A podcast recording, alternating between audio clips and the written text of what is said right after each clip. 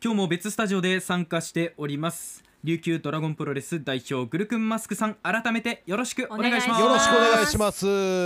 まあ緊張の筋は筋肉の筋ということでね。違いますよ。かぶせてきました、まあまあ行ってみましょうか。はい。今日はあの体重と体脂肪率の関係性についてちょっと皆さんにお話しさせていただこうかなと思いますけれども、まあ、あの体脂肪率皆さんも聞いたことがあると思いますし、はい。まあ、測ったことがある方もねいらっしゃると思います。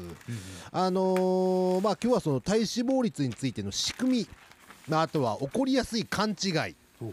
まあ、こういったのをねちょっとお話しさせていただけたらなと思います。お願いします。はい、まず体脂肪率とは何ぞやということなんですけれども、はい。まあ、読んで字のごとく体の中で脂肪の占める割合ですね、うんうん。はい。これはあのー皮下脂肪、えーまあねお腹についてるやつとかですね、はい。まあまあいろいろありますけれどもこういった皮下脂肪あるいは内臓脂肪内臓についてる脂肪も含めて、まあ、体脂肪というふうになるんですけれども、うん。まあ、例えば体重60キロの人が、はい。体重、えー体脂肪率が20%だとしますと、まあ、体脂肪は、えーまあ、12キロうん。ということになるわけですね。そうで。すね。はい、で体脂肪を除いたものを女脂肪体重除く脂肪の体重というふうに、あまあ言うんですけれどもね。はい。はい、それはこの場合だとまあ48キロとなるわけですね。はい。でこのつまり48キロというのは筋肉とか内臓とか骨あとはまあ体の中の水分という感じになります。うん。でまあダイエットの場合その体重を気にしがちなんですけれども、はい。実は大事なのはこの女脂肪体重になるんですね。あそっちですか？でそうですそうです。まあ、つまりその女脂肪体重をなるべく変化させないで体脂肪量を減らしていくっていうのが、まあ、リバウンドしにくいダイエットというふうに言われます。なんかついつい目の前の体重っていう分かりやすい数字だけを気にしちゃうんですよね。そうなんですよ。うん、あのーまあ、例えばボクシングとかね、うんまあ、レスリングとかそういう競技に出てて体重のそのリミットがあるとかっていうのだと、まあ、それこそ体の中の水分出してまで、まあ、体重を落としていく、まあ、質量としての体重を落としていく必要があるんですけれども、うんうん通常ダイエットまあね皆さんが考えてるその体をちょっと細くしたいとかうん。っていう場合はそこまで体重っていうのは気にしなくていいんですよ。はい、だからだから、まあ、まあこの考え方でいくとその体重は増えたのに体脂肪率は下がったとかですね。はい。あるいは体重は減ったのに体脂肪率は増えたということも起こりうるんですよ。あー確かに。そうですね。そっか。そうなんです、うん。だから体重減ってるのになおかしいななんか体脂肪率増えてるなという人ななんかご経験ある方もいらっしゃるかもしれないですね、うん。これなんでなのかというと、うん。やはり筋肉なんです。ほうそこにつながるんですね。そうなんです。だからまあ推奨するダイエットっていうのは筋肉の量をなるべく減らさずに脂肪を落とす、うん。まあ、筋肉はその蓄えておけば置くほどじっとしててもカロリー消費する、まあ、た基礎代謝率ですねああよく出ますねこの言葉もねこれが高くなります、はいはい。まあ、なので筋トレをしっかりやって、まあ、カロリーコントロールをしていく、まあ、これがやっぱりただ痩せるというよりも健康的なダイエットですね。うん。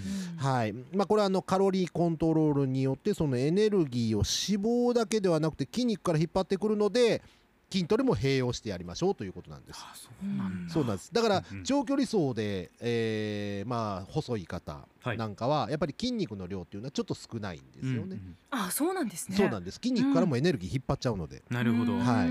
だからまあただただ体重が減ったというふうに喜ぶ前にですね、うん。まあ、ダイエット前からどれだけ筋肉量が減ったかっていうのを気にしていただけたらと思います。はだからここで筋肉量も大幅に減ってるとやっぱりリバウンドの可能性っていうのはそれだけ高まるっていうことなんですね。あはい。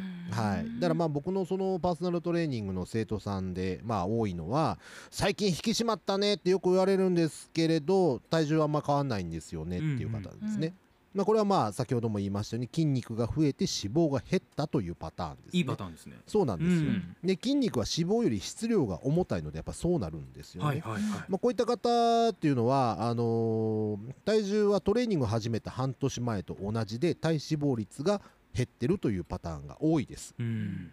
なのでこういった点からダイエットっていうのは体重がメインではなく体脂肪と筋肉量、まあ、これを大事にしていただけたらと思います1キロ2キロっていうのはねあの体の水分が抜ければ簡単に減るんですよ。うんうん。でもこれは脂肪が減ってるわけではなくて水分抜けてるだけなんです。なるほどね、だからその例えば1日で1キロ減った 500g 減ったで一喜一憂しないでですね、はい。まあこれはあくまでも参考数値としていただいて、うん。やっぱ大事なのは筋肉の量がどれだけ変わってるかというのを気にしていただけたらなと思います。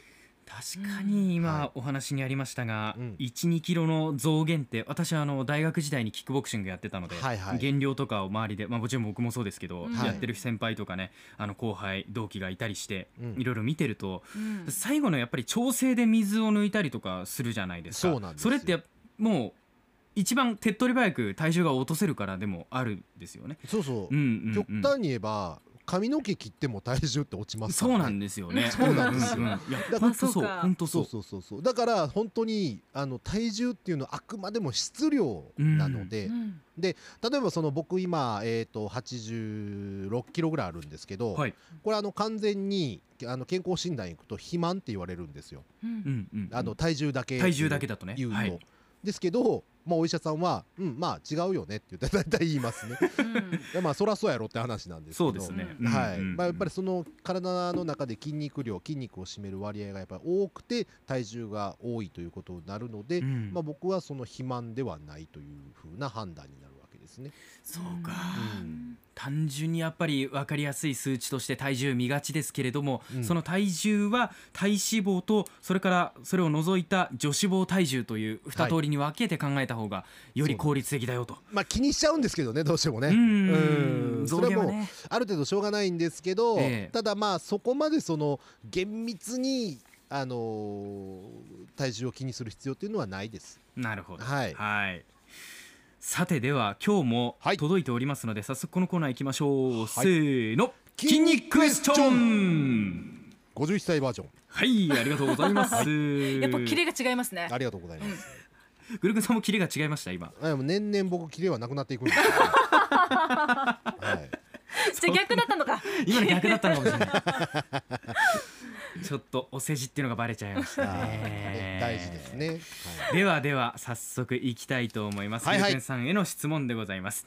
たてがみまたあたさんからメールでいただきました。はい、おはようございます。ありがとうございます。筋肉のことでグルクンさんに質問です。現在肉体改造で腹筋バキバキ、うん。えー腕筋ムキムキほフェイスラインザ・スッキリうんを目指しているということなんですね、う。うん。ヒートトレーニングプラス重りで鍛えているということなんですが、はい重りが腕に1キロうん。足に1.5キロはいはい。というこんな重りをつけてやってるようです、はい。すごいですねこれ修行してるうん。悟空みたいになってますけどね、はいはい。体重は4 5キロ落ちたんですがお肝心の筋肉がついたのかピンとこない状況ですうん。ちなみに食事は特にやっておりません、はい。たまにサラダチキンを食べるぐらいですうん。そこでグルクンさんから何かお言葉を賜りたく存じます。ほい。トレーニングを変えるべきかそれとも食事に変化を加えるべきなのかアドバイスお願いします。えっ、とちょっとトレーニングの内容が詳しくわからないんであれなんですけれども、ええ。まず、えー食事は変えた方がいいです。はい。うん。たまにサラダチキン食べるぐらいということなんですけれどもやはり動物性タンパクを意識して取った方がいいですね、はあはあはい、具体的には体重かける 1.5g はい、はい、1日にそれぐらいの量のタンパク質を取るとベストです、うんうん。あとトレーニングの内容なんですけどおそらくなんですがこれ汗の量で体重落ちてますね。はい。まあ、これも言ってしまえば水分になってくるんですね。そうです水分と、あとまあ脂肪も落ちてるとは思いますけど多分筋肉も落ちてると思います。あそうですか。やっぱりタンパク質の量が不足すると要はあのビルとか建物と一緒なんで、ええ。セメントがなければ建物って強くならないですからね。そうですね、はい、だからその原材料であるタンパク質をしっかり取ることとはい。あとウエイトもあのちょっと重い方がいいですね。おー。1回ギリギリ上げられる重量が100%とすると、はい。だいたいそれの70%から80%ぐらいを、まあ、10回3セットとか、ん。そういったちょっと少し高重量のものを扱っていただいた方が筋肉っていうのは育ちやすいです。はい。やっぱバキバキとかこうムキムキっていうのを目指していくにあたっては、より高負荷が必要になると。そうですね、うん。ただやっぱり専門的な、えー知識、まあ、技術がいるんで、ええ。やっぱりプロにちょっと任せた方がいいかなと思います。あのあんまり独学でやらない方がいいです。そうかそうか、うん。はい。動物性タンパク取った方がいいってお話ありましたが、はい。具体的にどういったものからグルクンさんは取るようえー、にしてます？に肉魚乳製品卵ですね。はあ、もういわゆるやっぱりスタメン軍団って感じですね。そうですね、うんうんうん。はいなるほど。はい。ありがとうございます、はい。立上又太さんぜひ参考にしてください。はい。続いてもう一通いきましょう。メールでいただいております、はい。教えてグルクンさん。はい。メイメイです。はい。沖縄一いや日本一かっこいい51歳のグルクンさん。ありがとうございます。私体が硬いんです。はい。小さい頃から硬いんです。YouTube を見てストレッチとか頑張っていましたが、うん。進化がなく諦めましたどうすればいいの？これ私も聞きたいです。もう今回の人生では体柔らかくならないと思ってるんですけど。そこまで諦めちゃってるんだどうしたらいいんだろう、はい。結構ね筋トレで柔軟性向上することもあるんですよ。ほうほう。へー。筋トレっていうのはその使う部分を意識して、ええ。その使う部分が、えー伸びて縮んでっていうのを頭の中で意識するという動作でそこに対して負荷がかかるので、うん。まあ、要は重りつけてゴム伸ばすみたいな感じなんですよね。はい、だから柔軟性向上します。で、えー、とストレッチ頑張られる際は、はい。必ず体を温めてからやってみてください、うんうん。温めてからやる。そうですね、うん。それだけでもだいぶ違ってくると思いますよ。温め方っていうのはどんな感じで？やはり有酸素運動だったりとか、はい。まあ、ウェイトトレーニングとかもそうなんですけどうん。少しこう体がポカポカしてる状態。お風呂上がりでも大丈夫です。ああそうか、はい。ちょっとこう自然に温めるような感じでも OK うんというそうですね。ことですね、はい。ぜひめいめいさん参考にしてください、はい。以上グルクンさん今日もありがとうございまありしたがとうございましたアップのポッドキャストを最後までお聞きいただきありがとうございました。生放送は平日朝7時から FM921 AM738 RBC ハイラジオ。県外からはラジコですお楽しみください。